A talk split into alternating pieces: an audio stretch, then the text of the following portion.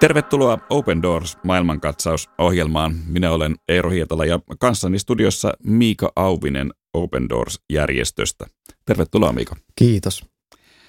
Open Doors on järjestö, joka auttaa vainoja kokevia kristittyjä yli 70 kohdemaassa ja aina vuosittain tammikuun alussa julkaisee World Watch-julkaisun, joka mittaa kristittyjen kokemaa vainoa eri maissa.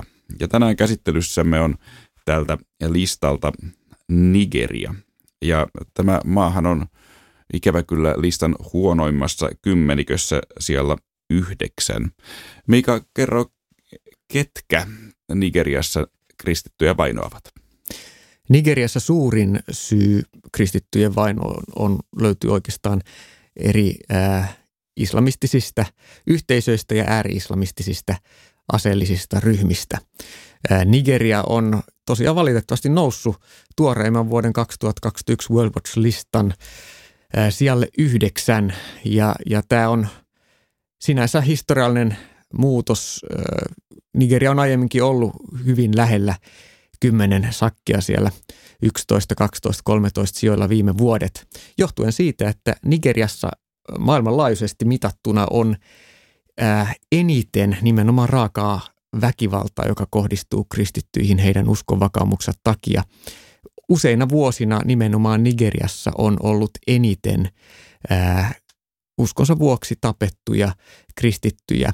Eli oikeastaan Pakistan ja Nigeria on maailmassa olleet ne maat, joissa ää, Open Doorsin saamien dokumentoitujen tapausten valossa kristit on eri, eniten joutuneet kokemaan raakaa väkivaltaa uskonvakaumuksen takia niin äh, Nigeriahan jakautuu äh, näin yksinkertaistettuna pohjoiseen äh, islamia, islamia tunnustavaan muslimialueeseen sekä myös eteläiseen äh, kristitty, äh, kristittyyn alueeseen. Joo. Ja täällä erityisesti pohjoisessahan kaikki tuntevat varmasti nimen Boko Haram, joka mm. on eräs näistä kaikkein väkivaltaisimmista islamistiryhmistä. Mutta onko näin, Miika, että Boko Haram ei ole suinkaan ainoa islamistiryhmä, joka maassa toimii? Joo, ei suinkaan ole ainoa ja tuosta Nigerian kahtia jakautumisesta löytyy lisää tietoja muun muassa viime vuonna tehdystä Nigerian jaksosta ja, ja sekin löytyy kuunneltavissa youtube.com kautta Open Doors Finland osoitteesta, jos, jos kuulijana kiinnostaa. Mutta tosiaan Boko Haram ei valitettavasti ole läheskään ainoa tämmöinen ääri-islamistinen ää, terroristiorganisaatio, joka Nigerian alueella toimii. Ää, Nigerian ja sen rajaseutujen rajanaapurimaiden alueella Open Doorsin World Watch-tutkimusyksikön mukaan toimii noin 20 ää, islamistisesta ääriideologiasta ää, toiminnalleen motivaatiota ammentavaa aseellista ryhmää, jotka iskee eri puolille. Ja Nigeriassa tosiaan Pohjois-Nigerian alueella myös yhteisö laajasti ottaen on, on hyvin tiukasti islamiin pidättäytyvä ja nämä ääriliikkeet lisää näiden alueiden tätä islamilaista identiteettiä. Jopa kristityt pelkää pukeutua esimerkiksi naiset muuten kuin hunnutettuina islamilaisen tavan mukaan. 12 näissä Pohjois-Nigerian osavaltiossa on, on voimassa islamilainen sharia-laki. Ja nyt viimeisimpänä vuosina jopa kansanmurhaksi kuvattu tilanne Keski-Nigeriassa on, voisi sanoa, ryöstäytynyt käsistä.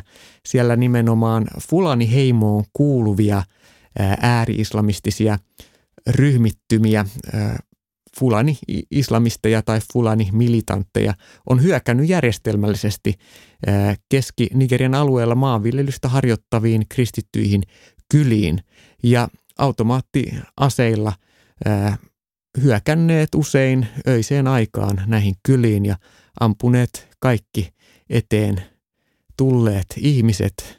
Tavoitteena ajaa laajasti ottaen nämä kristityt tältä Keski-Nigerian alueelta pois. Ja tämä on aikaansaanut sen, että satoja tuhansia ihmisiä on paennut viime vuosina ja useamman vuoden aikana Keski-Nigerian alueelta pakolaisleireille tai, tai sitten henkensä edestä ainakin vähäksi aikaa pois ja läheskään kaikki eivät ole pystynyt palaamaan kotiseuduilleen näihin omiin kyliinsä. Ja kun puhutaan kristittyjen vainosta Nigeriassa, niin se saa välillä myös etnisen puhdistuksen piirteitä. Kyllä, joo. Siihen liittyy selkeä uskonnollinen motiivi, eli tämä, tämä ääri-islam, jossa kristityt nähdään vihollisina, mutta siihen liittyy myös taloudellisia etnisiä piirteitä, eli nämä pohjoisen esimerkiksi fulani heimolaiset ovat pääosin paimentolaisia ja kristityt, jotka on olleet vuosisatoja – tässä Keski-Nigerian alueella maanviljelijöitä, niin he on nyt joutunut näiden paimentolaisten iskujen kohteeksi myös siksi, että, että fulanit haluavat karjalleen lisää tuota, laidun maita.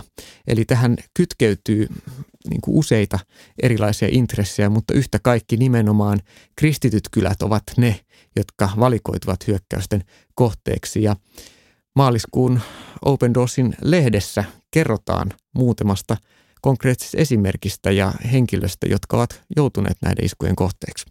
Miten näillä muslimialueilla asuvat kristityt tähän tilanteeseen sitten sopeutuvat? Viittasit jo siihen, että naiset joutuvat pukeutumaan islamin mukaisiin asuihin, mutta mitä muita selviytymisstrategioita heillä on?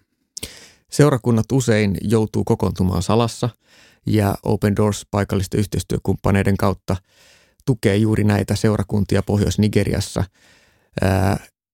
paitsi hengellisen avun kautta tarjoamalla opetusta, tukemalla näitä seurakuntia raamattujen saamisessa ja kokoontumisessa ja, ja toiminnassa, myöskin muistuttamalla kristittyinä, että me emme turvaudu väkivaltaan, vainoajia kohtaan, muistuttamalla Jeesuksen osoittamasta anteeksantamuksesta myös väärintekijöitä ja vainoja kohtaan, mutta sitten hyvin laajasti myös ihan käytännön avussa, e, avun kautta. Eli, mä, eli esimerkiksi Josin kaupungissa Keski-Nigeriassa siellä, joka on alueellinen keskus, johon tulee paljon Pohjois-Nigeriasta väkivaltaa ja vainoa paineita, niin meillä on siellä useampia tämmöisiä ammatillista ja traumaterapiaa tarjoavia klinikoita ja yhteistyökumppaneita, jotka ensinnäkin auttaa esimerkiksi seksuaalista väkivaltaa kohdanneita naisia pääsemään elämään kiinni uudestaan traumaterapian kautta ja sitten antamalla ammatillista koulutusta, jonka kautta näillä käytännössä kasvonsa menettäneillä yhteiskunnan keskellä hyvin vaikeaseen asemaan joutuneilla ää, seksuaalisen väkivallan läpikäyneillä naisilla on mahdollisuus elättää itsensä kunniallisesti.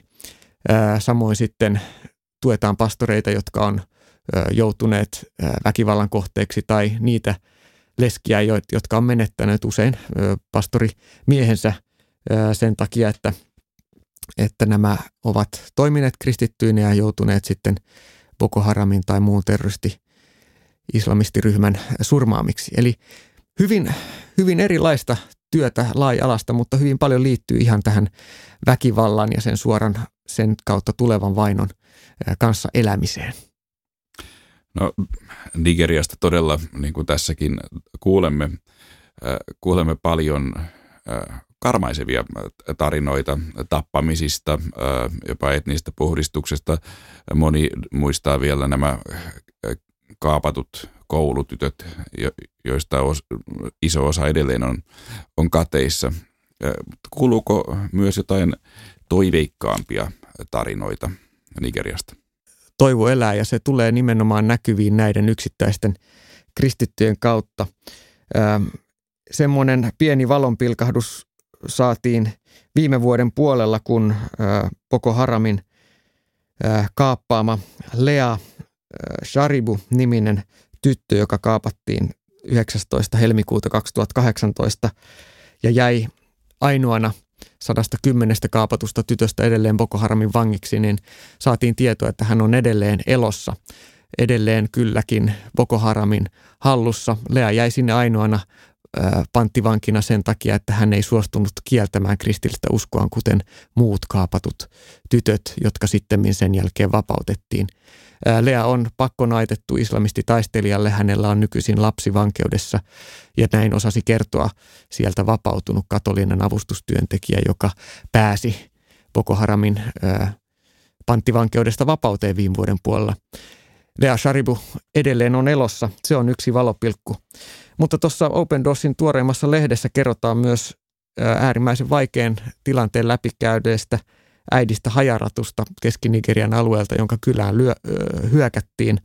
Hän pakeni oman pienen tyttärensä ja muiden lastensa kanssa ja kun yön pimeydessä nämä fulani, aseistautuneet fulani taistelijat hyökkäsivät hajaratun kylään, niin hänen muut isommat lapset juoksi muiden kyläläisten tavoin pakoon läheiselle joelle ja hajaratu nappasi oman pienen tyttärensä mukaan ja vyötti tämän kankaalla selkäänsä. Hän pakeni joen yli ja rämpi sen yhä syvenevän joen läpi.